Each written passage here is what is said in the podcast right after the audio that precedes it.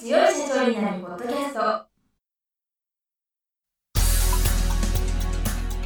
この番組は数字がちょっと苦手な中小企業経営者の方のための番組です。日頃から多くの経営者の相談に乗っている中小企業診断士と税理士の2人の対談形式で中小企業の現場の目線から専門知識を分かりやすく解説します。会社経営に数字を上手に活用していただくために会計税金融資などをテーマにお伝えしていきます。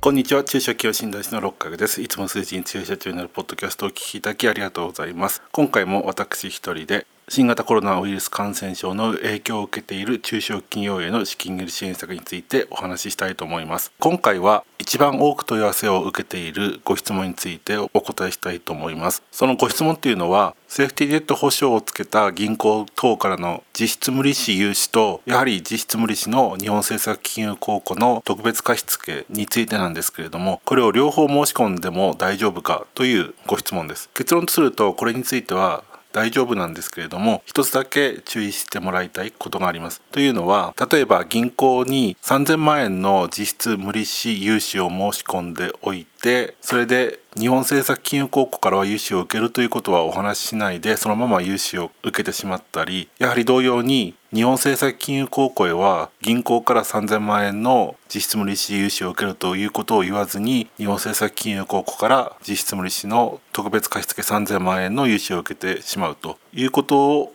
してしまうとこれについては避けるべきだというふうに考えています。このように銀行に対して公庫から融資を受ける。また高校に対して銀行から融資を受けるということを言わないで融資を受けるということは可能です。ですので銀行から実質無利子融資3000万円。日本政策金融公庫から実質無利子の特別貸付3000万円を同時に借りるということはできてしまうんですけれどもこれは融資を受けた時点では銀行とか公庫は他の金融機関から融資を受けているということは分かりません。ただ後になってですね決算書を出した時にほぼ同時期に別の金融機関から意思を受けてるということが分かってしまいますのでそのことだけをもってですね何か契約を違反したということにはならないんですけれどもその会社に対しては銀行も日本政策金融公庫も不信感を持ってしまうということになります。ですのですぐに融資を返してくれということには実質的にはならないと思うんですけれども次の融資を申し込みに来た時にちょっと警戒するということになりますのでそういったことは避けるべきかというふうに思います。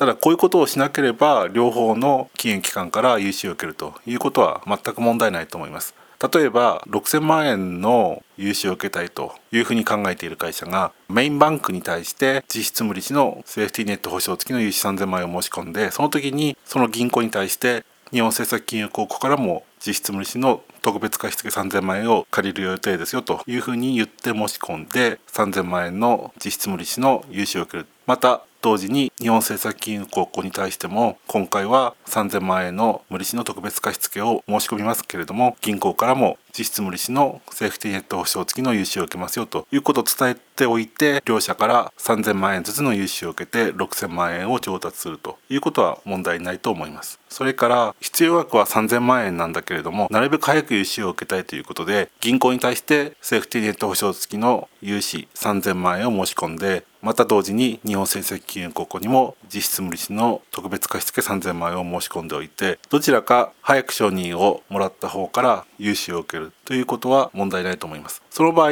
後から承認になった金融機関へは融資の申し込みを取り下げることになるんですけれどもこれについては取り下げること自体は金融機関の方としてはそれほど気にかけませんのでメインバンクと日本政策金融公庫両方に申し込むと。で最終的にはどちらかは断るということについては問題ないと思います。ところでこれは新型コロナウイルス感染症の影響を受けた資金繰り支援策について限ったことではないんですけれども銀行に対して自社の情報を小出しにするということはなるべく避けた方がいいと思います。会社経営者の方の中には自分の会社の情報を銀行に伝えてしまうと融資を受けられなくなってしまうかもしれないから必要最大限のことだけを伝えたいというふうに考える方も結構いらっしゃるんですけれどもただそういったったことはまあ今融資を受けたいという目的を達成するためにはいいのかもしれないんですけれどもただですね後になってなぜあの時に言ってくれなかったんですかっていうことを後になって言われてしまうとかえって銀行から不信感を買ってしまうので長期的に見ると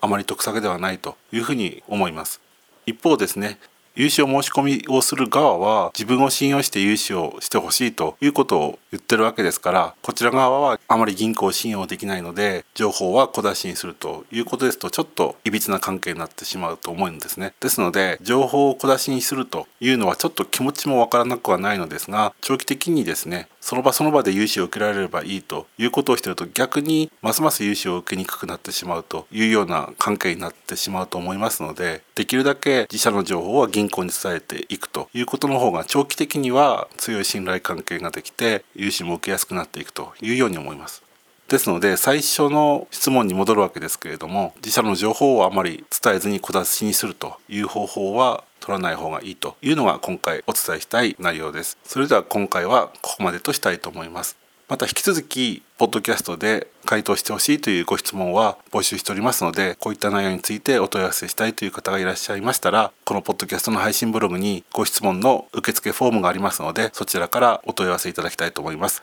それではまた来週皆様のお耳にかかりたいと思います。今回も数字に強い社長になるポッドキャストをお聞きいただきありがとうございました。今回の対談はいかがでしたでしょうか？この番組では公開質問を募集中です。